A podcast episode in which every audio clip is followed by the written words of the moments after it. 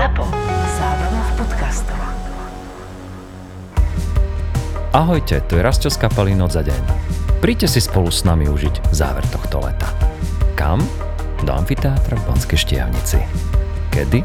4. septembra. Po tomto koncerte nás budete už iba milovať.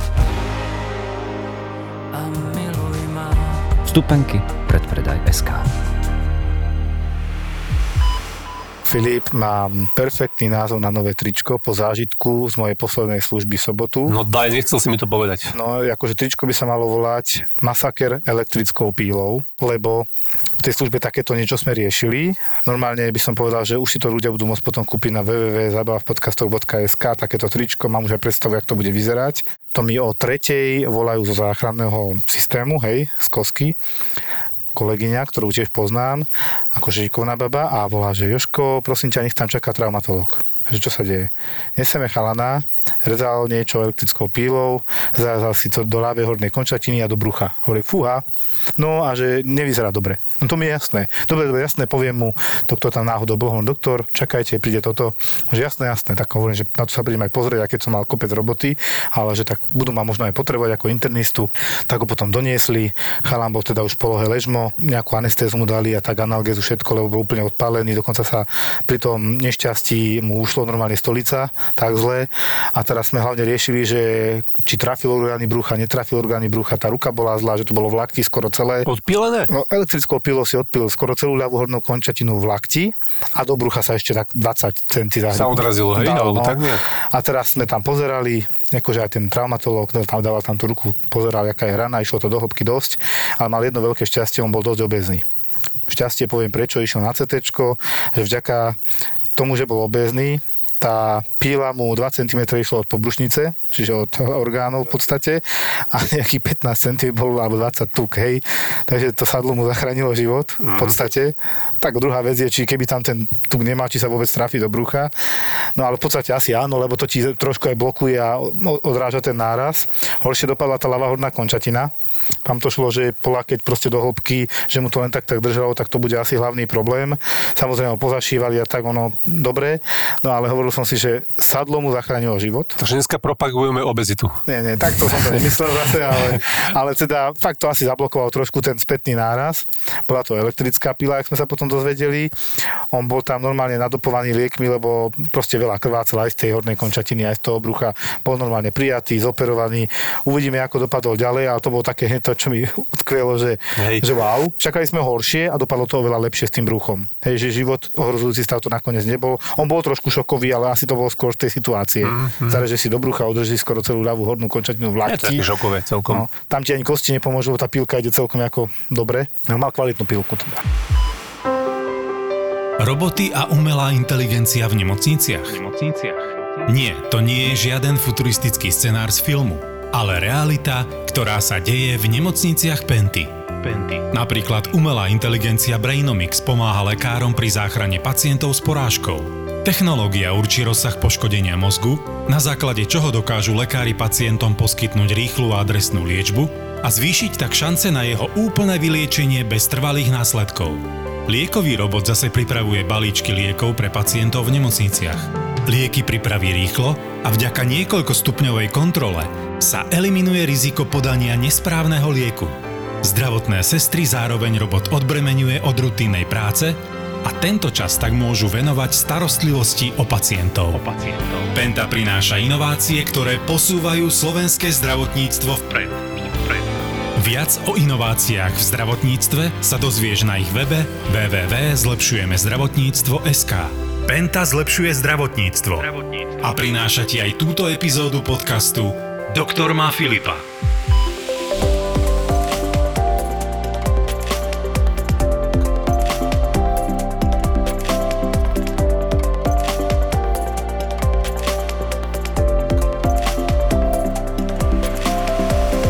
Vítame inak medzi nami aj nášho dnešného hostia, Miška Krajčoviča, Ďakujem za pozvanie. neurochirurga z nemocnice svätého Michala. Áno. Takže je nám veľmi veľkou cťou a sme plní očakávania, čo nám budeš hovoriť. tak ja som aj zvedavý, čo sa budete pýtať.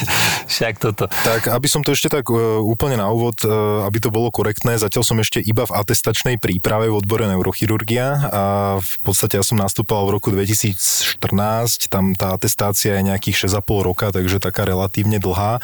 A len tým, že bol COVID a uh, sa to tak nejako trošku, trošku komplikovalo, tak vlastne vychádza to až niekedy budúci rok na jar. Takže dúfam, že úspešne to nejako zvládnem. A v každom prípade teda mm, v rámci tej, tej atestačnej prípravy sa, alebo by sa mal teda ten, ten lekár venovať v podstate celému tomu spektru neurochirurgických výkonov, či, či už sú to vlastne uh, nejaké tie neurotraumatologické záležitosti, onkológia kraniálna a potom samozrejme tá spinálna degeneratíva, uh, to znamená chrbticové nejaké diagnózy. Vysvetliť aj ľuďom, čo to znamená, vieš, lebo... Aby som to tak akože zjednodušil, čiže sú to, sú to jednak úrazy hlavy, to je vlastne takéto, s čím mladý chirurg asi ako prvé príde do styku a potom vlastne postupne sa to nabaluje, čiže keď už sa naučí človek trošku tie prístupy do tej hlavy, tak už sa dá aj nejaký, nejaký povrchový nádor alebo niečo podobné takéhoto zamerania. A vlastne potom ďalšia tá veľká skupina je teda chrbticová chirurgia, väčšinou sa začína s tou driekovou chrbticou v rámci toho tréningu a potom vlastne aj nejaká degeneratíva v rámci tej krčnej chrbtice a potom samozrejme je tam, je tam paleta ďalších výkonov, ktoré v rámci tej atestácie treba, ale vlastne ten spinál a kraniál, to znamená chrbtica a hlava sú také dve tie nosné časti tej, tej, tej neurochirurgie. Tým, že v podstate e, nedá sa robiť všetko najlepšie a treba sa v podstate, je to asi vo väčšine odborov tak, že sa to trošku fragmentuje a že jednoducho špecializuje sa každý na, e, na nejakú konkrétnu záležitosť, tak e, mne tak viacej k srdcu prirastli tie chrbtice a, a tomu sa tak nejako viacej venujem už teraz a tým, že v podstate mám splnené tie limity tých výkonov aj ostatných, tak, tak už e, v podstate môžem sa tomu venovať tak viacej náplno. Čiže snažíme sa to vlastne aj, aj potom, e, aby všetky tie diagnózy nejakým spôsobom tam hrali, to znamená, že či už je to nejaká degeneratíva e, alebo je to nejaká onkológia spinálna, tak vlastne máme tie týmy v úvodzovkách tak podelené, že sa, že sa tomuto takto nejako venujeme. Samozrejme, že v rámci tej kliniky musí byť, musí byť nejaká miera zastupiteľnosti, čiže každý má ten tréning vlastne vo všetkých tých výkonoch, ale jednoducho je taká preferencia, nazvime to. Však aby sa nestalo, že viete čo, skúsime to, ja som toto ešte neoperoval. Tak... Áno, že tento rok som to ešte nerobil, ale že... Opačíme, opačíme, čo bude. A tým, že tá technológia ide dopredu a objavujú sa vlastne nové rôzne metódy, ktoré sa tam dajú pri tej operácii využiť, tak ako, ako je pomerne zložité, ako keby držať krok s tým progresom vlastne vo všetkých tých jednotlivých oblastiach. Hej? Čiže hlavne tie, čo sú, dajme tomu viacej tak technicky zamerané, kde sa používajú nejaké navigačné prístroje alebo vlastne počas operácie nejaká sonografia 3D a tak ďalej. Čiže to sú naozaj veci, kde, kde ten človek musí mať tréning, aby to vedel rýchlo spraviť, rýchlo čítať a orientovať sa tam vlastne v tých veciach. A takisto vlastne asi je to vo všetkých odboroch taká tendencia k tomu, že robiť všetko vlastne čo najmenej invazívne. To znamená, že samozrejme, keď ten prístup je malý, tak e, ten operatér musí byť e, aj čo sa týka tej anatómie, aj vlastne tých rôznych variácií, ktoré tam môžu byť v rámci toho pacienta, musí byť v podstate na všetko pripravený, pretože v tom malom koridore tam není nejaký priestor na, na nejakú uh, improvizáciu veľkú. Máš nejaký to... príklad z takýchto napríklad, čo sa týka týchto prípadov aj, že kde sa naozaj predtým bolo aj inoperabilné a teraz prišiel pacient a teraz si to vedeli uspraviť, že možno pred pár rokmi sa to nedalo spraviť? Uh, určite, určite áno, ako skôr uh, tá diagnostika samozrejme išla za tých, za tých posledných pár desaťročí, však vlastne začalo to tým, že, uh, že bolo dostupné úplne bežne CT všade, to je tiež vec, ktorá, ktorá relatívne nedávno nebola tak a nehovoriac o tom, že teraz je prakticky skoro všade dostupná aj magnetická rezonancia relatívne kvalitná, uh, čiže tá diagnostika je naozaj veľmi presná, že dajú sa zachytiť vlastne procesy, uh, ktoré, ktoré dajme tomu sú v tom danom okamihu aj ako vedľajší nález, ale potenciálne pre toho pacienta do budúcna, pokiaľ sa to odoperuje vlastne včas, tak je to prognosticky veľmi významný faktor. Čiže to, mm. je, to je určite jedna vec. A druhá vec, e, čo sú vlastne tie ako e, počas operácie využiteľné technické záležitosti, umožňuje to vlastne bezpečnejšiu a väčšiu resekciu, radikálnejšiu, dajme tomu pri tých, pri tých e, keď sa bavíme, teraz, teraz to skôr tak asi súvisí s tou onkológiou v rámci mozgu, tak naozaj v minulosti, mm, dajme tomu, nebolo možné dostatočne odhaliť to nádorové tkanivo, pretože sa často veľmi podobá pri tých nízkozubných nádoroch na, na zdravý mozog. Teraz pomocou napríklad tej peroperačnej sonografie sa to dá veľmi presne lokalizovať. Takisto vlastne išli dopredu výkony, ktoré sa robia pri vedomí pacienta, že ten človek reálne ako počas tej operácie rozpráva. Tak napríklad ako v rámci tej spinálnej chirurgie, keď už sme, keď už sme to takto začali, tak uh, mal som teraz vlastne pacienta, čo je, čo je môj kamarát dlhoročný, uh, ktorý je taký, povedzme, že aktívny športovec, síce nie profesionálne, ale, ale veľa sa tomu športu venuje. A uh, stalo sa mu um, jednoducho mal nejaký taký alkoholový exces, ráno sa zobudil a tak ho nejako pobolievali kríže, ale nie, že nejako tomu nevenoval veľmi pozornosť. A potom išiel stiahovať nejaký stolík, ktorý nebol nejako ale veľmi ťažký. No a vtedy vlastne prišiel taký ten typický atak bolesti, aj teda s vyžarovaním do dolnej končatiny tak mi volal, že teda čo s tým má robiť, tak sme ho vlastne ambulantne vyšetrili, urobili sme magnetickú rezonanciu a bola tam taká pomerne veľká extrúzia, alebo teda hernia plátničky medzistavcovej, e, teda v driekovej oblasti, vlastne s útlakom nervového koreňa, čo mu vlastne spôsobovalo tú bolesť. No a čo si on ani nevšimol, ale ak sme ho vyšetrovali, tak mal prakticky plegickú, teda nehybnú nohu v členku. Uh-huh. A on vlastne v tom nejakom celom nastavení tej bolesti toto si nejako veľmi neuvedomil. No a teraz sme vlastne Samozrejme, ako, ako pri takýchto prípadoch sa ponúka tá operácia ako, ako včasné riešenie, pretože vie to vlastne zachrániť tú funkciu toho nervu. A nie je to veľmi na dlhé čakanie. Prepač, že to keby sa odložila tá operácia alebo sa veľmi odkladala, tak sa môže dojsť k trvalému poškodeniu až? Áno, môže dojsť k tomu, že sa to vlastne nepodarí rozrehabilitovať mm-hmm. v dostatočnej miere a tým, že to bola pravá noha, a, tak vlastne aj kvôli šoferovaniu a takýmto no, veciam, ako není to, není to mm-hmm. veľmi dobré. Hej? A, keby ten človek naozaj bol nejako veľmi, povedzme, že zabednený proti tej operácii, tak veľmi teoreticky sa dá ešte nejaký čas vydržať, dá sa tam aplikovať nejaká kortikoterapia, aby ano. ten nerv trošku odpuchol a povedzme u mladých ľudí, kedy vlastne nie sú nejaké, že tá chrbtica není nejako veľmi poškodená tým vekom a, a používaním, že je tam relatívne dosť miesta, a, tak dá sa eventuálne čakať, ale, ale poväčšinou to aj tak tej operácii nakoniec dospieje, hlavne hej. keď je ten motorický deficit tzv. ťažký. Hej. Keď je to naozaj, že iba nejako veľmi maličko oslabené, tak tam sa dá ešte eventuálne aj, aj vydržať a snažiť sa to rehabilitovať. No ale v každom prípade tým, že chalan je aktívny športovec, tak e, sme rozmýšľali, že vlastne akú metódu tej operácie zvolilo. Sme sa bavili teda o tom, že či vlastne, že ako to speje k tej, k tej mini-invazívnej chirurgii všetko. V podstate sme sa rozhodli e, pre takú vlastne úplne maličkú mikrochirurgickú operáciu vlastne bez e, narušenia kosti. Išli sme to robiť vlastne hneď v službe večer a prakticky prakticky z nejakého 2 cm rezu a to je chalan, ktorý má 2 m a 120 kg, čiže naozaj akože ten koridor bol veľmi maličký do tej chrbtice, lebo tam však od kože k tej plátničke to bolo ako možno dobrých 15 cm, takže ako nie je úplne blízko, ale podarilo sa to krásne urobiť, e, naozaj vlastne pod tým mikroskopom aj tá, e, tá vizualizácia tých štruktúr sa to dá extrémne zväčšiť a naozaj sa to dá veľmi presne spraviť. A teda v podstate hneď už po operácii sme videli to zlepšenie, že prakticky tá hybnosť do tej končetiny tretiny mm. sa vrátila. Čo vlastne je, je e, výhoda, e, keď sa nečaká s tou operáciou, ako keby, že v podstate to zlepšenie prichádza prakticky hneď. Mm-hmm. Keď tí pacienti čakajú 2-3 týždne alebo niekedy aj viacej, tak e, potom v podstate aj tá rehabilitácia je o dosť dlhšia, kým sa vráti ako keby tá pôvodná funkcia veľa ľudí hovorí, že keď sa boja operácie chrbtice, že výsledok bude aj tak 50 na 50 a že podľa mňa ako nie je to tak, ale taký, také reči sú, vieš. Ako, ako hej, tá, do, dokonca jeden kolega hovoril, že spinálna chirurgia je uh, jeden z najdražších odborov medicíny, ktorý keby neexistoval, tak si to nikto ani nevšimne. Ale, ale asi, to, asi to až tak úplne nie. Samozrejme, že tým, že je veľmi veľa tzv. nešpecifických bolestí chrbta, čo sú mm-hmm. vlastne také tie klasiky, s čím, s čím tí pacienti chodia na ambulanciu, väčšinou väčšinou je to tak, že často chodia, dajme tomu, idú od obvodiaka k neurológovi a, a jednoducho si ich tak ako pohadzujú, pretože nevedia čo a, a dajme tomu to MR je negatívne a ten človek stále má tie bolesti toho chrbta, on ich reálne naozaj má a treba mu to veriť. A, len vlastne tá indikácia k tej operácii sa vždycky musí ako o niečo opierať. Takže, takže keď sú to, keď sú to mm, jednoducho pacienti, ktorí naozaj majú takéto nejaké chronické ťažkosti, tak niekedy treba hľadať e, v podstate tie príčiny aj trošku inde. Hej? Áno, Čiže sú tam všelijaké psychosocioekonomické a neviem, aké faktory, ktoré spolu kumulatívne vlastne sa môžu i takto prejavovať.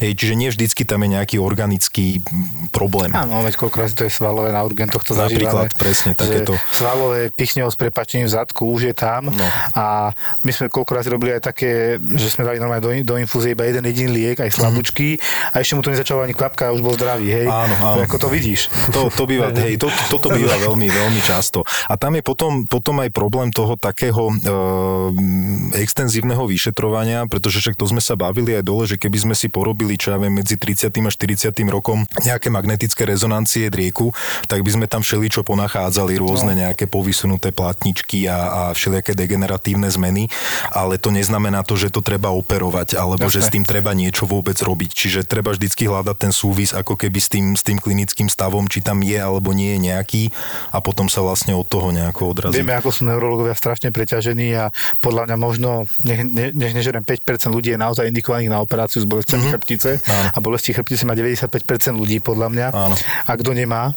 to sme si už hovorili, Filip, plavci, čiže najlepšie kráv, plavec, paráda. Lenže čo majú zápaly dutí na uši, tak si musíš vybrať. Tak radšej si vyberám zápaly do či. Asi, že dutiny sú lepšie, no, tam sa to Vieš čo, nie, ja mám zápaly dutina mm, A ja mám, Furt ťa ja mám hlava. brutálne, ale vieš čo, chrbát, fú, chrbát je podľa najhorší. a paradox je, teraz sme zase pri CT mozgu, tie dutiny, akože chronický zápal dutín, táto diagnoza už bežne na tých rengenoch dutín, to tak nevidíš, ale na CT to vidia.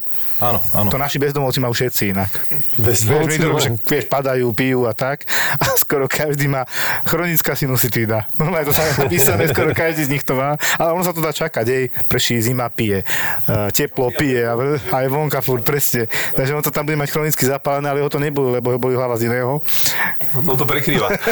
On to lieči. No, a je rád, že tam nemá niečo iné, nejaké krvácanie a potom sa ocitnú u vás. Chodí aj takýto k vám. My tým, že sme rezortná nemocnica, ako nemocnica Svetého Michala, tak e, vlastne tieto, tieto traumy a, až tak nechodia. Uh-huh. Samozrejme, pokiaľ by to bol nejaký príslušník buď policajného zboru alebo hasič vojak, tak vlastne to ide k nám, len e, to nie je zase až také frekventné, ale samozrejme vlastne v UMBčke, keď som, keď som pracoval, tak tam to bolo v, podstate na, Časté. na dennej báze. A, a jak e, si aj spomínal zo služby, ako tieto také, že s motorovou pílou, tak ako občas mi to aj tak zachýba trošku, že taká tá, taká tá nočná akcia, nejaká robota. Vlastne tam asi najčastejšie bývajú e, presne tí alkoholici alebo vlastne taký nejaký poúrazový s krvácaním do mozgu a tam tiež to je vlastne ako urgentná diagnóza, ktorú treba hneď riešiť. A, ale niekedy sú to aj, ako tiež mi teraz napadá, to bol taký vianočný príbeh. A, to bol pán, ktorý vlastne robil ako lesník, ale neviem, čo robil 24. v lese, ale tak zrejme tam si to nevyberá. Tá robota a, a nešťastie sa stalo, že spadol mu nejaký veľký konár na hlavu. Mm. A vlastne došlo teda jednak k roztriešteniu tej kosti a došlo ku krvácaniu pod mozgové obaly, tzv. ten subdurálny hematom akútny. Tak vlastne už aj sa utekalo v podstate však s CT vlastne z centrálneho príjmu, myslím, že to bolo z Ružinova, tak potom ho viezli k nám. A naozaj to s ním nevyzeralo dobre, lebo to bolo na ľavej strane, čo je vlastne u väčšiny ľudí, uh, lebo väčšina ľudí sú praváci, takže vlastne je to tzv. tá dominantná hemisféra, kde vlastne sú aj rečové funkcie um, a, a vlastne aj u väčšiny lavákov, inak je to ľavá hemisféra, ale tak to je, to je v zásade tá ľavá proste není dobrá strana pre tie úrazy, čiže radšej keď padať tak napravo. Vyzeralo to naozaj zle, lebo tým v podstate, že to bolo aj, aj e, také devastačné poranenie, ten kožný kryt bol vlastne narušený, tá kost tam vlastne trčala z toho von a už, už aj ten obal mozgový bol poškodený, čiže reálne sme videli ten mozog už ešte predtým, Už ako by sme chceli. hej. No a bolo to teda na Vianoce 24. tak sme tam vlastne robili tzv. dekompresívnu kraniektomiu, to je výkon, kedy sa vlastne ten kostný lalok uh, ako keby temer z polovice hlavy vlastne odstráni. Uh, našíva sa tam taká plastika, pretože ten mozog tým, ako uh, dojde k tomu nárazu, tak vlastne aj tým krvácaním dojde k opuchnutiu toho mozgového tkaniva a treba mu tam vytvoriť nejaké miesto, aby sa to, aby sa to tam netlačilo, aby tam teda mohlo dojsť k nejakému hojeniu. tak sme tam našli tú plastiku, nejak sme sanovali ten kožný kryt, a, ale nevyzeralo to prognosticky naozaj veľmi dobre, no ale tak tým, že boli Vianoce, tak sa stal taký malý zázrak a ten pán akože doteraz veľmi dobre funguje. Dneska bol mimochodom na ambulancii, preto som si na to spomenul a e, vlastne má sa, má sa fajn, je prakticky sebestačný, teda manželka sa trošku musí starať, má takú expresívnu poruchu rečí, tým, že to vlastne bolo na tej ľavej strane, čiže ako niektoré tie slova trošku ťažšie hľadá, ale naozaj vlastne pri tom, ako to vyzeralo, tak e, ako prakticky dobre, taký hej. malý, malý zázrak naozaj. Super, hej, že super. To sú také tie, presne čo trošku možno e, občas, občas chýba, sú také tie adrenalinové možno príbehy s takým, s takým šťastným koncom. Ako ano. tie s tým menej šťastným človeku až tak nechybajú. Ako bohužiaľ to býva, býva aj tak, lebo ako ten mozog je veľmi citlivé tkanivo a, a hlavne teda u starších ľudí tie, uh, nazvime to nejaké rezervné mechanizmy už, už nie sú veľmi dobré, čiže tam tie rozsiahle krvácania niekedy končia aj fatálne, ale tak už, no, taký je život. No.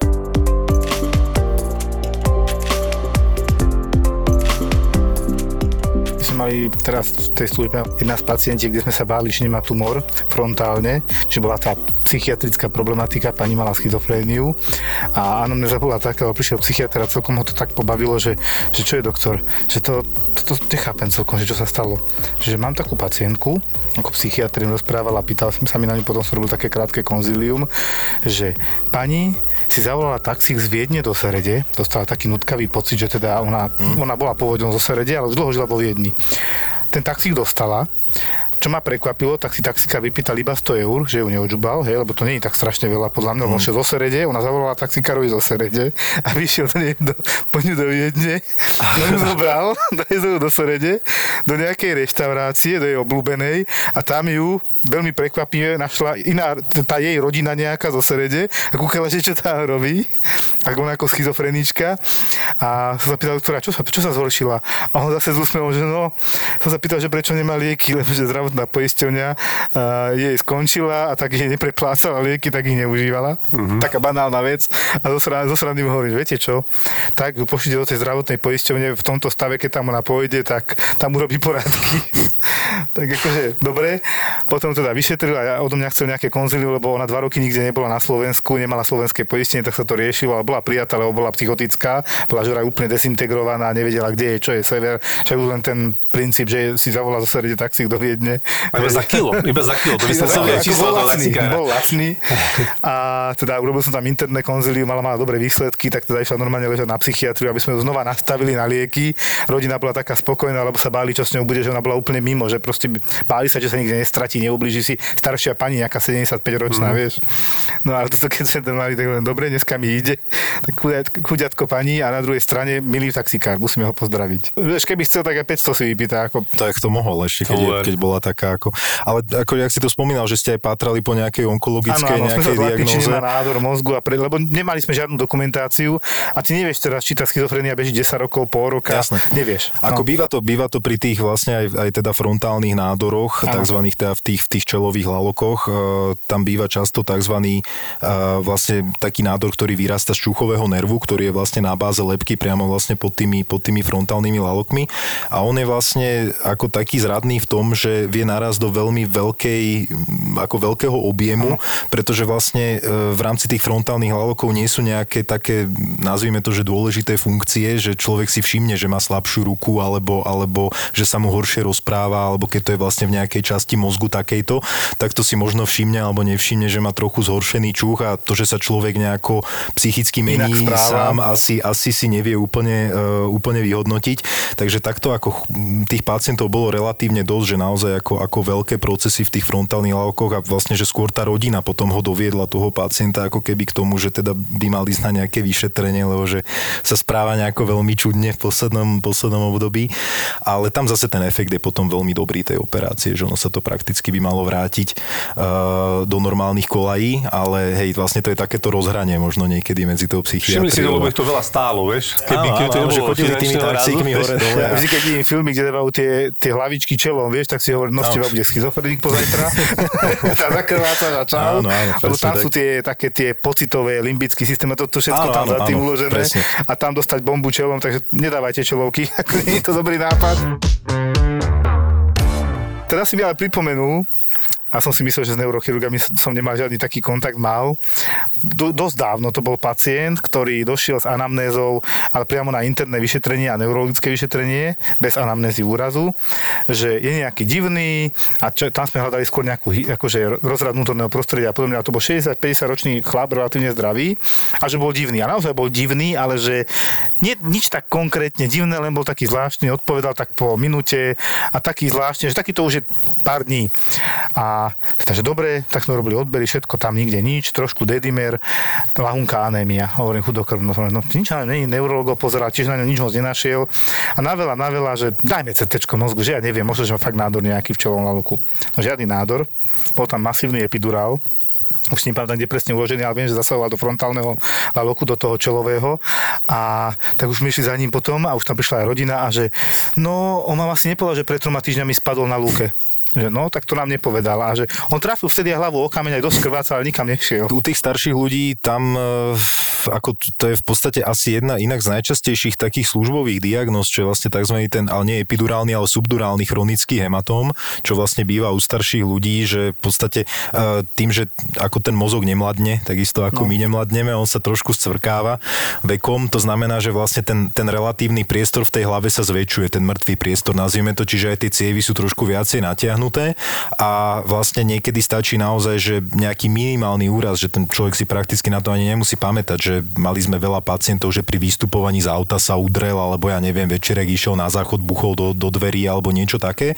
A vlastne ono postupne to krvácanie tam tak chronicky nejako sa sa, sa deje, kumuluje, až vlastne mm, to nabere nejaký taký kritický objem, kedy už to vlastne na ten mozog zatlačí a tam práve môžu byť aj také, že psychické zmeny a, a, a všetko možné a tým, že ten človek je často ako, ja neviem, 6., 7., 8. decénium, ano. tak e, vlastne si ho tak pohadzujú, že však on už je starý asi a preto je taký dementný alebo niečo podobné. Už má svoj vek, už, už má svoj vek, už, už môže. Ano, ano. A naozaj niekedy tam môže byť e, dvoj, troj a viac centimetrová vrstva tekutiny, ktorá keď sa vypustí, tak ten človek ako prakticky na stole ožije. Áno, ono sa možno až niekedy, niekedy smejú neurologom a traumatologom, že furt dávajú tie CT každému hneď, lebo má 70 rokov, ale to je presne preto to, že nie jeden ten pacient nevyzerá, urobíš mu CT a prekvapený zostaneš pozerať, že ježiš, takéto masívne krvácanie a skoro žiadne príznaky. Presne. A toto je to, čo, čo sa my bojíme. Jasné, že 90% pacientov tam nemá nič. Áno. No, ale už keď, je, ako keď sa opakujú, tak už to CT nerobíme dokola. Keď je babka šiestýkrát, že, tak že je mimo aj zvláštna a máme tam jasnú atrofiu mozgu, mm-hmm. čo niektorí inak používajú ako diagnózu, no to je nález na CT, ale nevadí. Lebo raz mi doniesla záchranka, že atrofia mozgu. Hovorím, čo ste robili po ceste CT, alebo jak ste na to došli? Lebo to je proste viditeľná, eh, ako, ako povedať, že grifikácia, prehlbené brázdy v toho mozgu. Áno, hej, hej, že hej. je to také, áno. A to vidíš na tom CT, že proste sa ti tak naozaj stvrkáva, ten oriešok je stále menší a tie brázdy do neho hlboké. Sú vráskavejší. Áno, taký vráskavejší. Tak hovorím, že, a že ak si na to prišli, že oni, oni povedali, že to tam on má niekde na CT v minulosti. Hovorím, dobre, tak to neste ako demencia, to je normálne diagnoza, však to, a my tak skončíme. No paradoxne, čím viac inteligentný človek, tým častejšie tam býva demencia na CT dokázaná, atrofia mozgu. No, tak to máme problém teraz. Ja, ja, ja, neviem, čo to vlastne normálne pozerám, príde, ja neviem, Roboš, DDD, normálny mozog, príde profesor, 88 ročný, brázdy pomaly do stredu mozgu a že ježiš, ja to takto budem mať tiež, ak sa dožijem teda. Lebo tak, ale je to tak, že jak sa hovorilo, že nie, že čo sa nepoužíva zakrpatie, ale čo sa používa, sa ho potrebuje. Presne. A toto mi ešte pripomenulo taká, taká tiež celkom frekventná frekventná diagnóza, s ktorou, s ktorou sme sa stretávali aj teda vlastne v spolupráci s neurológmi, že vlastne presne ako taký, taký pacient, povedzme, že starší a vlastne volá sa to, že Hakimovo trias a je to v podstate, dalo by sa povedať, že aj typické možno pre starší vek. Je to vlastne porucha chôdze, taká demencia progredujúca a, a vlastne poruchy močenia, že sa pomočuje ako ten človek. A dosť často sa to tak vyhlási, že však tak už je asi starý, tak má na to nejako nárok a presne to CT vie odhaliť, volá sa to, že normo hemotenzný hydrocefalus, čiže mm-hmm, vlastne ano. nie je hydrocefalus iba u detí, ale, ale môže byť dosť často aj u dospelých a u starších. Čiže teda... to je tzv. vodná tielka mozgu, tak. ľudovo povedané, keď je vlastne z nejakých príčin rozšírený komorový systém mozgu, kde sa vlastne nachádza mozgovo-miešný mok. Vlastne keď sa to správne diagnostikuje, tak to je tiež e, vlastne také okamžité zlepšenie toho pacienta, že často je to až tak aj šokujúce pre tú rodinu, že v podstate ako e, je to relatívne malý výkon a tam sa vlastne drenuje tá mozgovo-miechová tekutina, alebo teda ten mok vysvetlím? normálne šanca dáva. E, Klasicky vlastne sa tam, sa tam dá tá hadička do komorového systému. to vysvetliť, no. E, Je to drenáž, čiže je to vlastne taká klasická hadička plastová, e, ktorá sa zavedie do mozgovej komory, urobí sa teda návrt vlastne na, na vrchu hlavy a pichne sa teda do, do mozgovej komory hadička, ktorá sa vlastne potom vedie pod kožím. Medzi tým je ešte taký ventil, ktorý sa dá nastaviť na určitý tlak, pretože samozrejme u každého ten tlak v tej hlave je trošku iný a my chceme v podstate, aby bol povedzme, že normálny, teda aby sa to vlastne aj drénovalo, ale nie zase príliš a, a zase ani nie príliš málo, hej, čiže vlastne ten, ten, ten ventil má proste niekoľko nastavení a vedie sa to vlastne do dutiny brušnej. Normálne vlastne sa urobí maličký prístup do brucha, otvorí sa tá, tá e, vlastne to peritoneum alebo tá Áno, pobrušnica no. a pekne sa to zašije, je to malá ranka na bruchu, malá ranka na hlave a vlastne naozaj výborne z toho profitujú tí pacienti. Čiže to je tiež diagnoza, na ktorú inak sa aj, aj celkom často zabúda práve v prízme toho, že, že sú to ľudia, ktorí sú starší a ako keby sa to tak vníma, že však to k tomu veku patrí. Hej. Tak ono nie, nie vždycky je to, je to demencia ako taká, že nejaká v podstate už teda vekom daná alebo, alebo nejako inak, ale že môže to byť aj vlastne takáto príčina. To sa ale plánovanie robí, predpokladám. Hej, hej, jasne, tomu predchádza nejaká diagnostika samozrejme, akože, lebo, lebo ako, si, ako si spomínal, tá atrofia mozgu, uh, s tým súvisí aj vlastne relatívne rozšírenie tých, uh, toho Komor, komorového hej. systému na tom CT,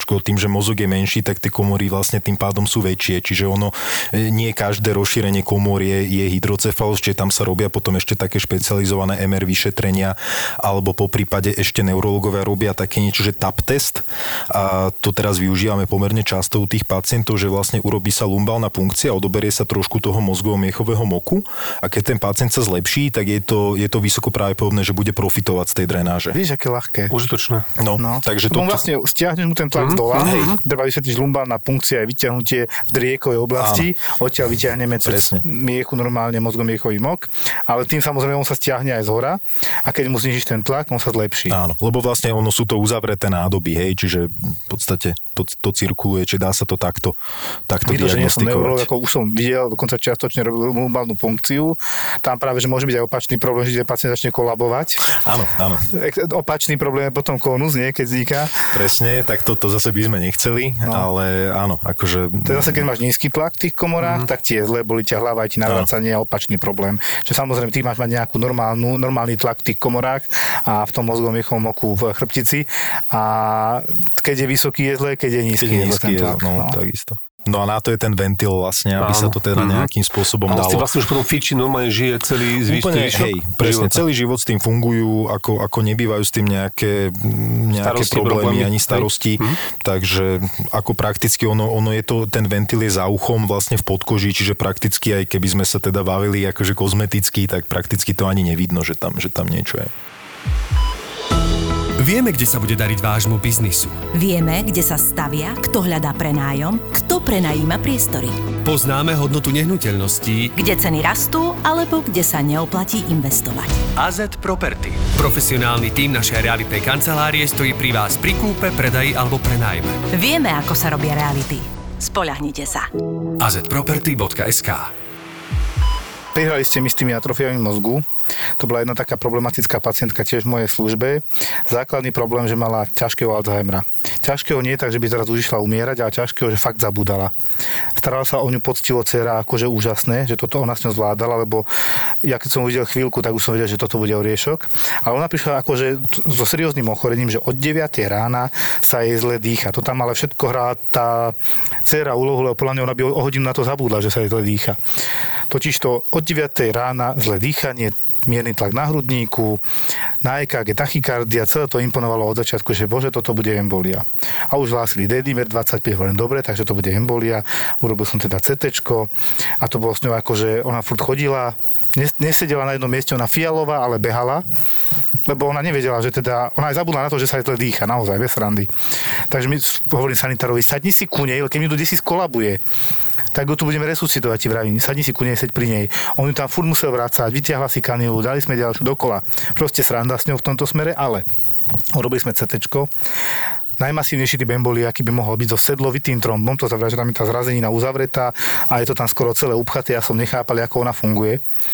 Tlak má našťastie celkom dobrý, to je, keď je pod 90 na 60 tlak, tak vtedy je indikácia na tzv. trombolízu. E, rozpustenie toho, tej zrazeniny aktívne s alteplázou, proste so silným liekom na zriedenie krvi pod ťažkou kontrolou na jednotke intenzívnej starostlivosti, kde pani aj skončila.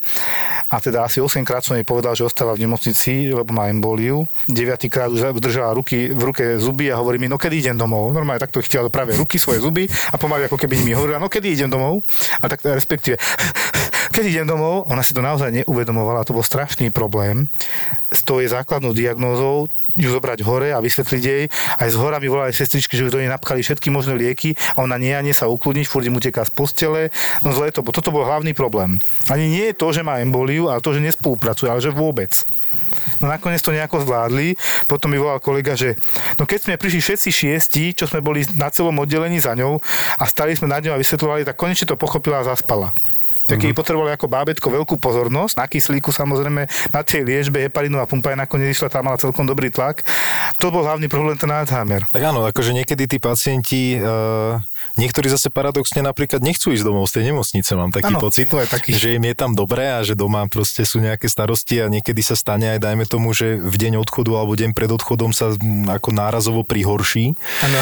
takže potom to niekedy vyžaduje nejakú ďalšiu diagnostiku, ale, ale nie, tak vo všeobecnosti myslím, že skôr asi sa tešia domov tí, tí Väčšina, ľudia. Takže... Áno, áno sú, sú jednotlivci, ktorí, ktorým je v nemocnici dobre a hlavne sú to podľa mňa babky, mm-hmm. ktoré sú sami doma, nemajú čo a tým pádom im je v tej nemocnici dobre zrazu ľudia okolo mňa. Hej, rozprávajú, roz, no, majú a, krúžky. A taký nejaký spoločenský, spoločenské no. vyžitie tam je. Hej, majú no. Ja si myslím, že naša kultúra. dlho spomínaná Hanka mala tento problém, pani učiteľka no, z Petrovky, tak to určite. 300 návšteva, tak čiže to musí byť určite sociálny problém. Ja si doteraz pamätám, že jedna kolegyňa tam raz napísala, že doporučujem skvalitniť a zbohačiť si sociálny život tým úrazovým diagnózam však e, e, v podstate ako v tých, v tých službách je to veľmi časté, akože je to jedna z najčastejších vlastne tých neurochirurgických ako službových operácií sú tie krvácania, čo sme spomínali. A, a to som robil asi dva roky alebo možno rok a pol a išiel som vlastne v sobotu do služby ráno a išiel som si pozrieť, vždycky bolo treba si akože prebrať tú službu nejakým spôsobom a vlastne hlavne tých jízkových pacientov, aby človek mal nejako prehľad cez deň.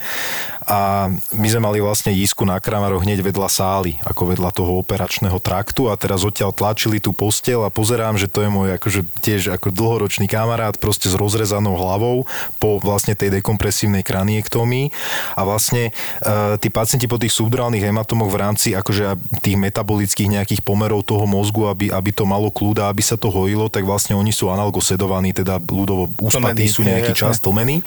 A ako záležalo to v podstate aj od toho, že uh, aký veľký bol ten úraz a aký starý bol ten človek a proste nejako nebolo to nejako fixné, že toľko to ich necháme spať, ale väčšinou sa to tak hodnotilo, že nechalo sa trošku to tlmenie ako keby odoznievať a vlastne keď ten človek dobre reagoval neurologicky, že nešiel vlastne ten tlak v tej, v tej hlave nejako veľmi vysoko hore, e, tak sa vlastne pokračovalo v tom zobudzaní, ale väčšinou to bolo pár dní, niekedy aj vyše týždňa, kým, kým sa vlastne ten človek nejako úplne zobudil.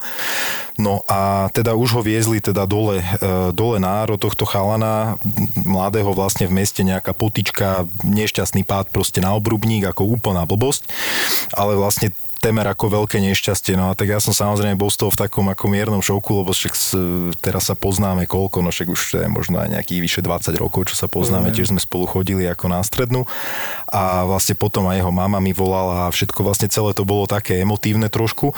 No išiel som za ním vlastne na to áro, tak on tam bol s tou kanilou zaintubovaný, tam to pípalo všetko, teraz vlastne tam sa dáva aj ten snímač tlaku v hlave, tam to bolo veľmi dobré, všetko ako kolega to krásne odoperoval. No a Uh, neviem, čím to je, že teda, či bol mladý, alebo vtedy aj teda možno bol taký intenzívnejší tréning vlastne v tom meste, čiže vlastne ten, tá metabolizácia tých, e, tých anestetik a analgetík asi bola taká zrýchlená mm-hmm. v rámci toho tréningu. A on sa tak normálne, že začal budiť a v podstate sa na mňa pozeral a videl som v tých očiach, že ma pozná, že to není nejaký taký neprítomný pohľad, ale že naozaj sa na mňa pozerá, tak sme zavolali toho Aristu, ten tlak bol v poriadku a my sme ho prakticky asi, no možno dve 3 hodiny po tej operácii ťažkej, veľkej, vlastne v prízme toho, že sa mal relatívne zjavne dobre, tak sme ho zobudili a normálne akože rozprával. Všetko bol taký trošku agresívny miestami, nepokojný ešte, ale to mm-hmm. skôr možno z toho alkoholu, ale naozaj to, to neviem, či ešte niekedy uvidím vlastne takýto ako keby rýchly návrat do toho, do toho stavu vedomia. Dlhšie, hej? Určite áno, ako väčšinou e, tým, že ten mozog sa nejakým spôsobom vždycky poškodí tým krvácaním aj tým nárazom, tak vlastne to tkanivo je opuchnuté a keď, keď človek spí, tak e, ten tlak v hlave je nízky, pretože v podstate ako keby nič sa nedeje, aj to Jasne. dýchanie je pravidelné, nezvyšuje sa krvný tlak, je v nejakej normotenzii ten pacient a tak. A v momente, ak sa začne budiť, tak aj stúpa tlak, stúpajú pulzy, aj proste niečo sa deje. To znamená, že ten intrakraniálny tlak vždycky vystúpa a to je vlastne na to je ten monitor, že ten tlak tlak sa musí držať vlastne v určitých hodnotách a uh-huh. podľa toho vlastne aj prebieha to budenie. On, u neho to bolo prakticky, no, aké by sa nič nestalo. Prišiel z náhrane života, ne? Prišiel z náhrane života za pár hodín bol ako, no, akurát sme museli tú kosť potom vrátiť, no, ktorú sme mu vybrali, ale tak to už bola taká tá príjemnejšia časť. sa to potom, ako, kedy sa to vracia, lebo my sme mali tiež tak, ja som mal takú príhodu, teda u nás na nemocnici bol chalan, on bol zdravotný asistent nie, on chodil na nejaké tréningy boxu a teda normálne, že dostal do hlavy určite nejaké mm. bomby, hej, a išiel potom domov a všetko pohode a potom zrazu, že nejaký začal mať bolesti hlavy. Proste sa vraj nejak prelakol, že akože má krvácanie do hlavy, išiel s tým aj na urgent. Nejak mu tam akože, že ale no, netáraj, netáraj, že asi to nebude také, že určite krvácanie, a normálne, ale nejak si vynútil on to CT a normálne mal tam krvácanie ťažké, že išiel potom na kramáre, tuším, a tam urobil urobili tiež dekompresiu a potom sa, ale našťastie to prežil akože, mm. ale tiež mal tak na male a v podstate iba z jedného tréningu v podstate dostal tam nejakú bombu a možno, že ani nie veľkú, vieš, možno, že ja neviem, ako to je, to je také zradné, nie? Akože... Je tie, vlastne takto, tie, tie subdurálne, teda podmozgové obaly, keď je to krvácanie, tak e, tam väčšinou, ako je to na tom človeku hneď vidno, hej, akože to hovorím tak tlačí, ako trošku, jasné, trošku, jasné. trošku v úvodzovkách, lebo on je v poruche vedomia a prakticky hneď je jasné, že je tam nejaký problém.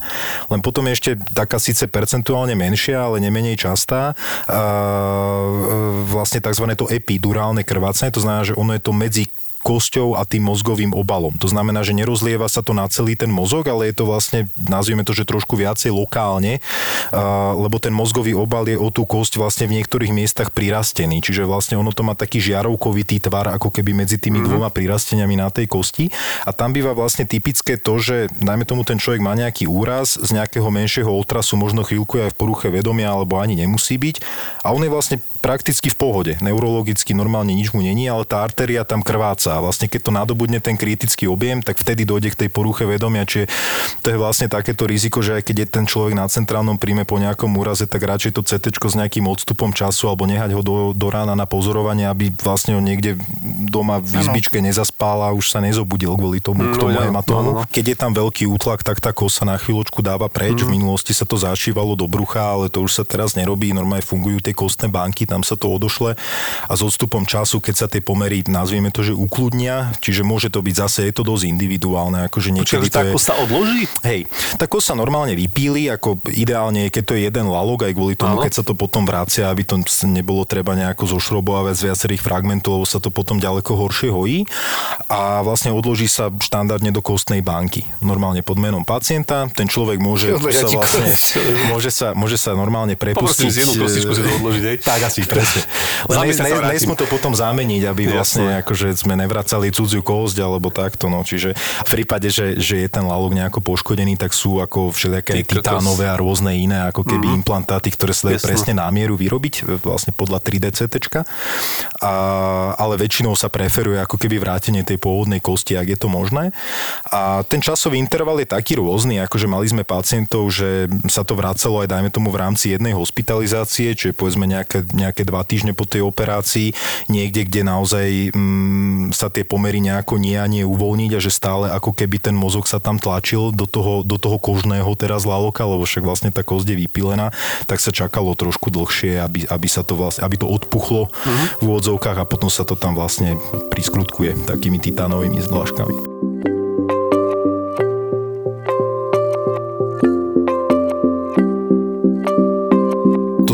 Tiež mali takého pacienta a, po dekompresívnej teda kraniektomii, čiže vybratý kostný lalok a potom sme mu ho vracali naspäť. A on sa vrátil na ambulanciu, lebo dávame nejakú štandardnú kontrolu o 3 mesiace a samozrejme on bol poučený, že keby bol nejaký problém a tak ďalej, tak samozrejme, že nech sa hlási. A on za tie 3 mesiace nedošiel, tak nejako aktívne sme ho nehľadali, ale potom došiel asi za rok, že teda on má taký problém, že on má pocit, že mu to tam nejako lieta. Že akože lieta, lieta, tak neviem, že čo, tak, že tak sa prídite ukázať, teda tak prišiel, ale mu to skutočne lietalo, pretože vlastne e, stalo sa to, že došlo k resorpcii tzv. časti toho laloka, mm-hmm. lebo keď si to akože predstavíte, tak je to teda nejako vypílená tá časť, ktorá sa tam vráti a potom sa tam dajú také titánové dlážky vlastne na tú zdravú kosť, ako keby aj na tú vypilenú a takýmto spôsobom sa to vlastne pospája. No a toto nemám úplne naštudované tú teóriu, ale sú pacienti, u ktorých dojde čiastočne k resorpcii toho laloka kožného, lebo však on už jak je mimo tela, tak asi, asi to není úplne, že to telo to síce rozpoznáva nejako ako svoje, ale už to není tak celkom svoje. Asi, asi od toho času záleží. Asi od toho bolo... času, presne. A jednoducho jemu sa tá kosť vstrebala a, a postupne sa to vlastne zmenšovalo, zmenšovalo zmenšovalo a tie dlahy už vyseli vo vzduchu a ten zvyšok tej kosti tam tak nejako akože cestoval v tom podkoží. Takže to sme potom vlastne riešili tým umelým implantátom. Ja to viem celkom dobre predstaviť, lebo môj e, syn si vypýtal 3D pucle, mm-hmm. ale planéty.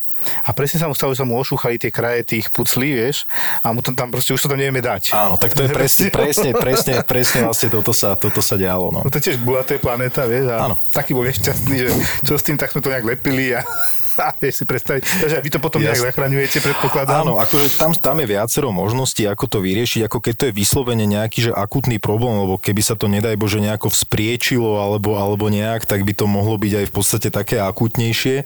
Uh, pokiaľ sa dá, tak uh, lepšie je vlastne vyrobiť na mieru ten implantát, len to samozrejme chvíľočku trvá. Treba spraviť vlastne 3D CT, aby sa vlastne presne uh, na ten defekt dal vyrobiť vlastne, z, bude to z nejakého polyméru, alebo je to z titánu, alebo Čiže teda... Nie 3D tlačiare, normálne akože. Myslím si, že, myslím si, že v budúcnosti to možno pôjde aj tak, že normálne na ambulancii to vytlačíme a dáme to tam, ale zatiaľ, zatiaľ to chvíľočku trvá. Uh, alebo potom dá sa vlastne, keď je to v nejakom akutnom nastavení alebo teoreticky sa môže stať, e, vlastne stalo sa aj, že bol pacient vlastne uh, tiež po traume hlavy a že vyslovene bolo treba nejakým spôsobom ten, ten defekt vyriešiť prakticky hneď, uh, tak sú vlastne také, je to ako kostný cement prakticky, čo uh-huh. používajú ortopédi, keď potrebujú fixovať nejaké, nejaké implantáty, tak je to z veľmi podobného materiálu, ono sa to vlastne rozrobí v takej miske, je to také niečo, pripomína to trošku sádru tou, tou výrobou a potom to vlastne na vzduchu stvrdne. A počas toho to treba tvarovať vlastne do toho, do toho defektu, ako keby, čiže dá sa to aj takto akutne vyriešiť. My sú hrnčiari normálne, vieš? Prakticky, hej, inak, no. Len remeselníci, ako vždy, no. to už vieme, no. To už vieme, chirurgovia, remeselníci. Horšie, keď sa to nepodarí vytvarovať a už to zátvrdne, no, tak potom sú tie inštrumentárky z toho také nešťastné, že ako ja, za, ja, zase znova. Ja, ja, keď si pospomínam, tak tých neurochirurgov, neurochirurgov som nepriamo oslovoval častejšie. Tým opravách som to už nehovoril, nie som si istý teraz, lebo je to relatívne už asi 2-3 krát sa mi stalo, že prišla pani na urgentný príjem, že kolaps. Potom, keď som mu dobre vyšetril, lebo kolaps je do jednej minúty a niečo nezávažné, ale toto bolo, že išla na vecko, zatlačila, odpadla, nepamätá si, potom strašné bolesti hlavy, neurologicky zatiaľ nič, ale že podľa manžela bola bezvedomie minimálne 5 minút to už je závažnejšie niečo, dojde na urgentný príjem, odozá na sanitko, samozrejme internistovi, lebo kolaps, to sa doteraz hádam, že kolaps je príznak, tam treba ísť za tým, že komu to najviac sedí, keď to bude brucho, tak je to brušné a treba ísť za tým. A túto pani mala len bolesť hlavy, ale stále dovtedy tú bolesť hlavy nemala. Prvýkrát mala intenzívnu bolesť hlavy, najviac v čelovej časti, tlak normálny. Dobre, spravíme CT, volám neurologa. Neurolog, že čo vymýšľam, to, toto hovorí, vieš čo, už som také videl, ide na CT. Pani sa vrátila už aj s neurologom. Po ceste už jej začala ochabovať ľavá končatina, padať kútik, zhoršovala sa, začal stúpať tlak a na CT krvácanie z drobnej cievky, komunikanty vpredu, proste z tej, z tej bazilárky, z tej hlavnej cievy, jak ide taká spojka maličká doprava, taká malinká, ale dosť to lialo, lebo to artéria, hej. A išla hneď sa mi za na neurochirurgiu a chvála Bohu, klopen si všetko dobré. Hej. Ale to mala šťastie, to bolo všetko do 30 minút spáchané, urobené a už po ceste v podstate, lebo cieľ je, a to mi vysvetlíš, nesmie už byť bezvedomý. Tak samozrejme, že tá, tá vlastne aj vo všetkých štúdiách, alebo keď si to človek tak nejako študuje, tak e, aj čo sme sa vlastne bavili, síce je to možno trošku mimo, ale vlastne o tých, o tých neurologických deficitoch, že či tá noha je slabá deň alebo dva týždne, tak tu je to vlastne veľmi podobné pri celkovo pri tom nervovom systéme, že aký je ten vstupný neurologický stav toho pacienta, je vlastne jedna z tých najdôležitejších, e, jeden z tých najdôležitejších faktorov vlastne tej finálnej prognózy. Stav, stav vedomia. Presne tak. Čiže e, v každej, či je to, lebo vlastne, či je to krvácanie takéto nejaké spontánne, alebo väčšinou to býva za neuriziem takéto nejaké. Ano. To znamená, že keď je oslabená tá cievna stena vydutá, tak vlastne tam, tam je nejaká predispozícia k tomu jasné. krvácaniu. A samozrejme, že tí pacienti, keď prídu ešte v dobrom stave, že pri vedomí a naozaj iba s nejakou veľkou bolesťou hlavy, tak tá prognoza je neporovnateľná s tým, keď už dojdu, dajme tomu, dajme tomu v ťažkom bezvedomí alebo, alebo takto. To už je vlastne centra, hej? Presne, presne tak. Čiže čím skôr sa vlastne zakročí, tak tým tá prognoza je, je štandardne lepšia. Ale to je, myslím si, že asi, asi v, tej, v tej medicíne tak vo všeobecnosti, že Áno, asi neexistuje diagnoza, kde, kde to odkladanie je nejako prospešné, teda pokiaľ tá... Však tam väčšinou lietajú vrtulníky a podobne a my sa modlíme, aby bol letový režim a podobne. No, presne, presne. Lebo to tiež nie je dobré, akože tá cesta od nás a teraz vyzývam ľudí eh, v Seneckom regióne, že nech sa tam opraví tá cesta, lebo to je katastrofa. No. Vieš čo myslím? Tu sa z Galanty do, do Galandského okresu jemnúčka cestička, ideš si a potom to pre tie aneurizmy no, pre tie aneurizmy to není úplne optimálne. No, to je...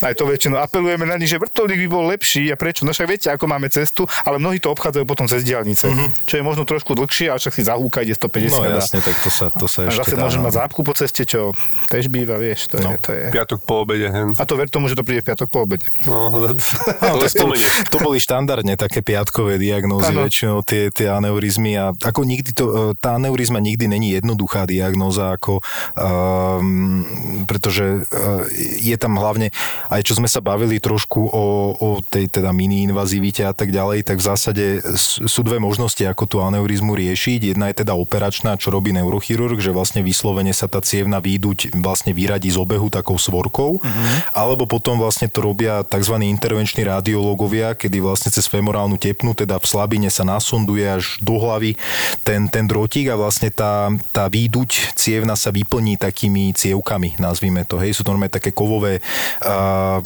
cievky, uh-huh. uh, ktorým sa vlastne vyradí ten vak z toho, z toho krvného obehu, alebo dokonca, že tiež to není nejaká novinka, ale je to také relatívne zaujímavé, že dá sa vlastne aj preklenúť ten úsek tej výdute, takým, je to taký, taká husto pletená rúrka, ktorá vlastne presmeruje ten krvný tok ako keby mimo tej, mimo tej aneurizmy, mimo tej výdute.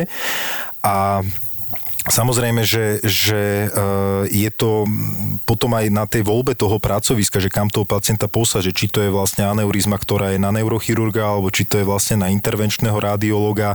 Predchádza tomu samozrejme nejaké 3D CT so zobrazením presne tých ciev. Je to akože, to sú veľmi, veľmi zložití, komplikovaní pacienti. Preto to niekedy posielajú na dve, tri pracoviska, aby sa dohodli. Áno, áno, vždycky, vždycky tam bolo také, nazvime to, že super konzílium, že jednoducho, aj keď to malo byť o 3 ráno, tak sme aj pána prednostu bývali bývalého, aj všetkých sme pobudili. A poposielali sme tie snímky vlastne na tie jednotlivé pracoviská a potom vlastne sa dohodlo teda, že ako a čo s tým pacientom vlastne budeme robiť. Hej. Takže... To tak pekne fungovalo, to je pekné, nie? To, to je, že... Vieš čo, už tieto srdiečka a mozgy, to asi myslím, že máme celkom aj na Slovensku pekne podchytené. Myslím si, že áno jeden z, dá sa povedať, z posledných pacientov v rámci toho dňa ešte v sobotu došiel ešte z LSPP načatý pacient, ktorý že bol sa kúpať s rodinou v Maďarsku. O 10 ráno na kúpalisku v Maďarsku začal mať takú pálivú bolesť v epigastriu, ako je žalúdok. Tam mu odmerali tlak, bol trochu vyšší, tak mu dali niečo, nevedela ničo, po maďarsky tak, akože dobre. Trošku mu klesol tlak, prestal sa tak strašne potiť, už to bolo také, že hm, to mi nepáčilo, ale že na tele bolelo, odšoferoval teda domov do našeho okresu, nedalo mu to a o 9, o 9 večer išiel na LSPP, tam bola lucidná doktorka, ktorá mu odbery, troponín, EKG, všetko. Na dokončenie došiel k nám, lebo o 10. LSPP, lekárska služba prvej pomoci končí a preberá si to urgentný príjem. Došiel pán, pozerám na EKG, už to som, že I a už hlásili zároveň troponín a tam STEMI infarkt spodnej steny. Čiže ťažký infarkt na dolnej časti srdiečka, už podľa EKG viditeľný, dohlásený troponín, sedelo by to na tých 10 hodín od rána, ako teda mal, ale on bol v relatívne dobrom stave. Ja tak ja kúkam na neho, že jediné, čo na ňom bolo, že mal nejakých 110 kg, dovtedy zdravý. A ešte som sa tak pýtal, čo v rodine nejaké takéto ochorenia nie sú, lebo väčšinou to býva, že oco, mama, nejaká porážka, infarkt, že tá ateroskleróza tam je. O, nie, nie, nie, len bratovi minule prepchávali nejakú sievku na srdci. tak usmieval, že no ale to je infarkt, ako to mal váš brat. A to mal infarkt, že áno. A máte bohužiaľ aj vy, takže ako idete tiež do Nitry. Juj, a je to také vážne, hovorím, je, je, musíte ísť, tak ako išiel postivo, všetko sa zvládlo, ja som bol spokojný. Ešte som si tak povedal, že konečne niečo také, že infarkt, lebo ja nič zlom, ale mám infarkty ako diagnozu rád, lebo v dnešnej dobe myslím, že vysoká úspešnosť liečby infarktov, hej, pokiaľ to nie je nejaký taký masívny infarkt, že ti hneď praskne cieva na srdci, to je, to myslím, že aj nestihneš diagnostikovať, hej. Aj, ale normálne, bežné infarkty, také, ktoré vieš prežiť, tak tie ťa nezabijú, ale skôr ide o to obdobie potom, či ti nezlyhá srdce. Ale v dnešnej dobe vďaka týmto zákrokom kardiochirurgickým, u vás neurochirurgickým, tí pacienti majú oveľa dlhšie prežívanie. Keď ťa boli na tom hrudníku intenzívne, potíš sa, vracáš, fakt je to zle, volaj na to tam je tá záchranka, všetko je prepojené, ide to rýchlo, s vami sa rýchlo komunikuje, komunikuje sa rýchlo s kardiológmi a on to naozaj krásne funguje, keď sa všetko dodrží. Tento pán meškal konkrétne 10-12 hodín, ale aj tak v pohode. Hmm. Tak to, to mi tiež pripomína takéto, jak si, jak si spomínal, že, že naozaj to je také vážne, ten infarkt a tak. Uh, pani prišla na ambulanciu, tak akože s, s takým chodítkom, tak už očividne sa jej veľmi ťažko chodilo a že teda ona má už dlhšie ten výmenný lístok od toho neurológa, ale že ona teda, že chirurgia, že to asi, tam sa asi operuje a že to sa jej až tak úplne nepáči, ale že teda mm, už aj rodina na ňu tlačila, že teda nech to ide ten k tomu neurochirurgovi ako si dať posúdiť. A hovorím, že čo, čo vás tak ako, že tak mi dala to CD, som si to nahral, tú magnetickú rezonanciu, pozerám teda krčná chrbtica a tam akože nádor e, síce nezhubný, ale vlastne rastúci pri mieche a zatláčajúci miechu, e, ale tak, že v podstate tú miechu už ani nebolo vidno na tých snímkoch, tam bol iba naozaj možno nejaký milimetrový, proste nejaká, nejaká taká súbka tej miechy a ja som tak na ňu ako, ako pozrel, že to je ako vaše to mr a ona, že hej, lebo, lebo naozaj som bol v šoku, že ona ešte vôbec chodí, ako mm-hmm. pri, tom, pri tom, ako to vyzeralo. Takže tiež tí pacienti niekedy, vlastne, čo sme sa bavili, že s tým čakaním, ale tak nám, mm, chvála Bohu, sa má dobre, ako všetko, všetko je v poriadku, podarilo sa to celé vybrať tým, že to je nezhubné, tak tam, tam ona je prakticky vyliečená doživotne.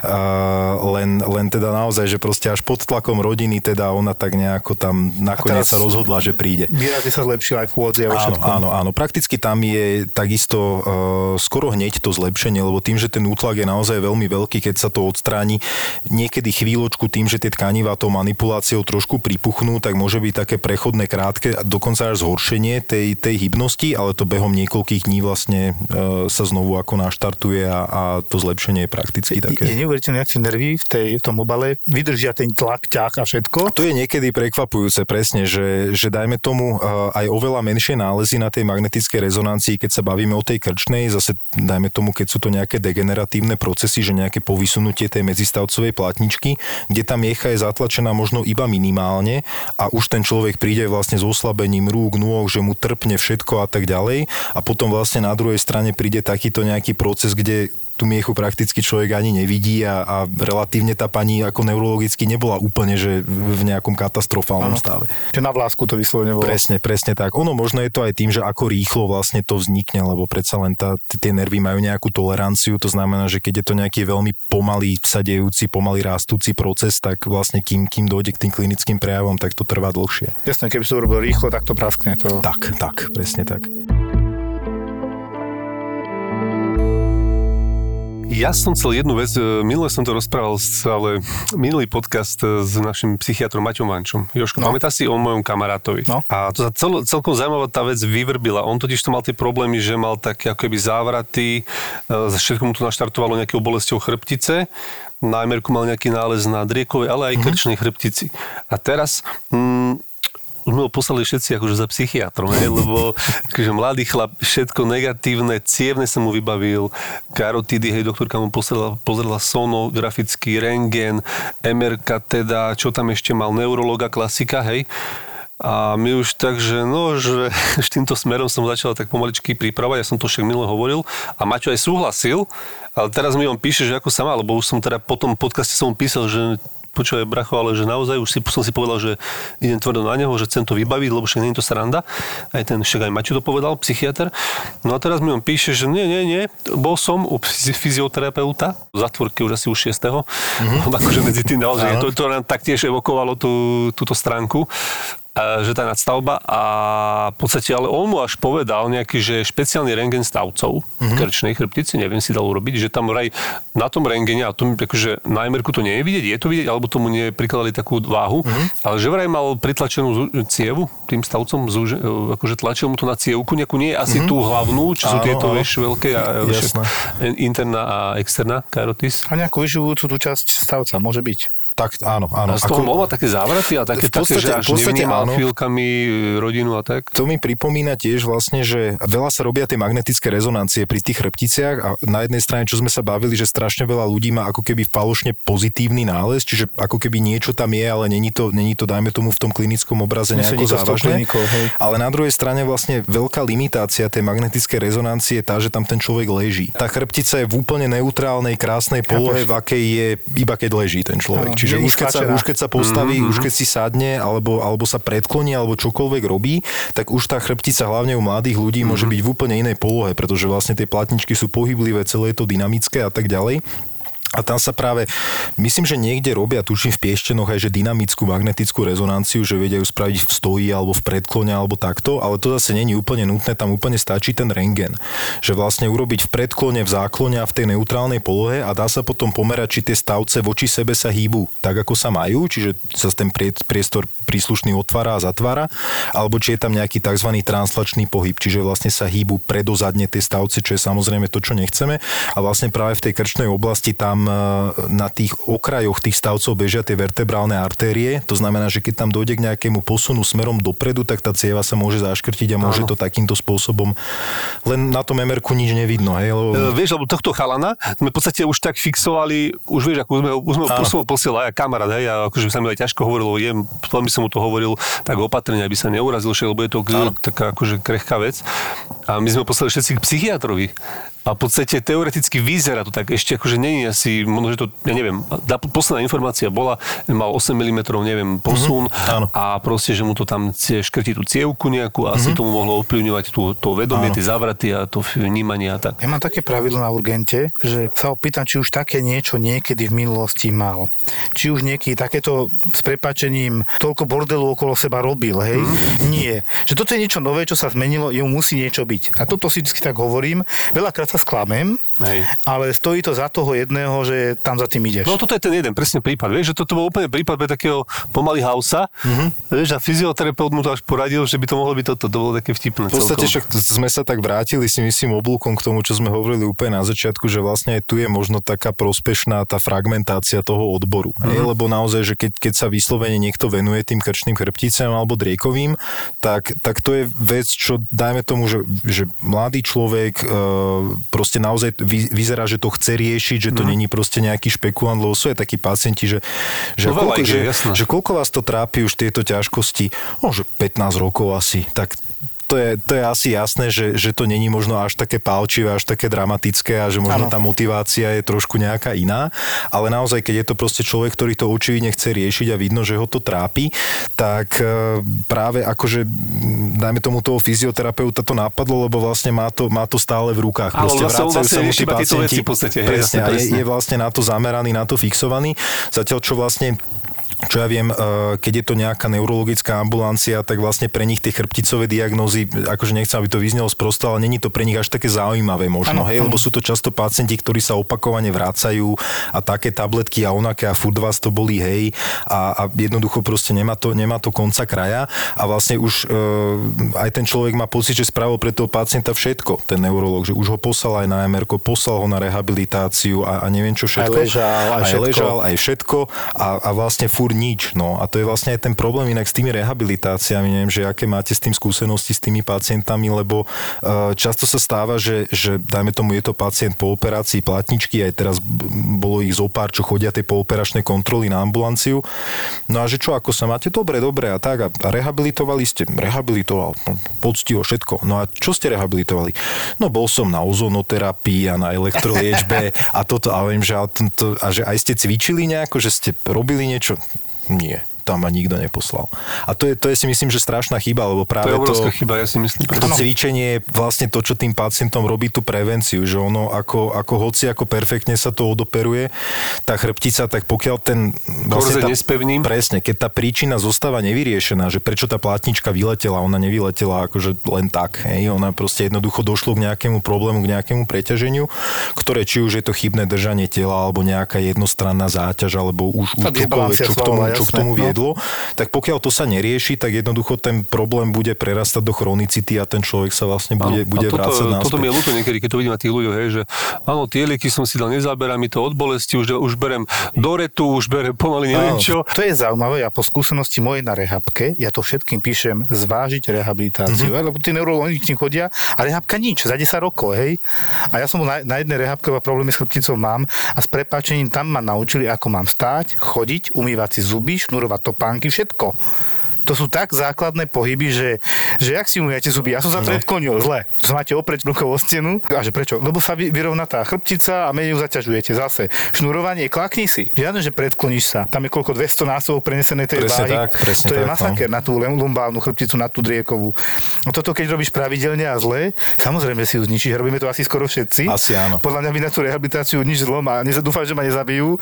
Mali skôr či neskôr každý, aby sa naučil, ako má sedieť, chodiť. Základ tiež taká osveta rehabilitačná by mohla byť, mohla vieš, by presne takých tých pohybov základných, čo vykonávaš denne, vieš, také funkčné pohyby. Áno, lebo ono to, ono to pre, tých, pre tých ľudí to možno na začiatku imponuje, že je to, je to nejaká blbosť, hej, že akože niekto mi tu rozpráva, že, že na mojom pracovnom stole, že kde má mať lampu, alebo že jak má mať monitor, alebo že ako má mať nejaký zdroj svetla, alebo naozaj, že ak si mám šnurovať topanky, že však viem jak, ale, ale naozaj sú to tie drobnosti, ktoré vlastne za ten deň sa naakumulujú a potom ano. človek sedí 3 hodiny v zápche vykrútený s peňaženkou v jednom vrecku a, a čuduje sa, že, že prečo ho tie kríže ako tak nejak pobolievajú ráno. Čiže to je ako je to, je to proces, len, len toto, toto tak trošku si myslím, myslím chýba v tom, v tom povedomí, že naozaj, že to cvičenie nie je nejaký nepriateľ, a, alebo že je to niečo, do čoho sa treba nútiť, ale že naozaj je to účinná prevencia vlastne veľkého percenta tých ťažkostí. Pritom nejde o cvičenie 2 hodiny denne, to Presne 10-15 minút poctivo a plus teda mať kvalitnejšie ležanie, lebo už som počul o takých, čo tam majú jamu v tom madraci, ale to je drahé, nie? A to je tiež zle, tráviš tretinu života v spaní v podstate, no teda okrem doktorov a sestričiek, podľa mňa, a možno ešte asičov a podobne, ktorí toho tr- času nestrávime toľko na posteli, ale to sú také základné veci pre pohyb, pre pohybový aparát. A všetci za počítačom, to je na to najhoršie, a tam je tiež zle držanie tela. Dalo by sa keď sa oveľa dlhšie, si super, ďakujeme. Miško, ďakujeme veľmi pekne. Ja ďakujem za pozvanie. Zatiaľ. Všetko dobré. Ahojte, som Boris Valábik a celý život som sa snažil pracovať na tom, aby som sa presadil v profesionálnom hokeji. Viete, čo ma najviac hnevá, keď idem do posilovne, keď vidím ľudí, ktorí sa snažia pribrať do svalovej hmoty alebo sa snažia zhodiť trošku z telesného tuku, ako užívajú doplnky výživy, ktoré sú kontraproduktívne, prípadne doplnky výživy, ktoré viem, že nefungujú. To mňa ako bývalého športovca naozaj rozčuluje. Až natoľko, že som zobral všetky svoje vedomosti z praxe, ktorú som mal v profesionálnom športe, dal som dokopy nutričných, kondičných trénerov a poradcov a farmaceutov. A vďaka našim odborníkom si myslím, že viem, čo jem a preto vjm.sk tam nás nájdete. Zapo. Zábrná v podcastovách.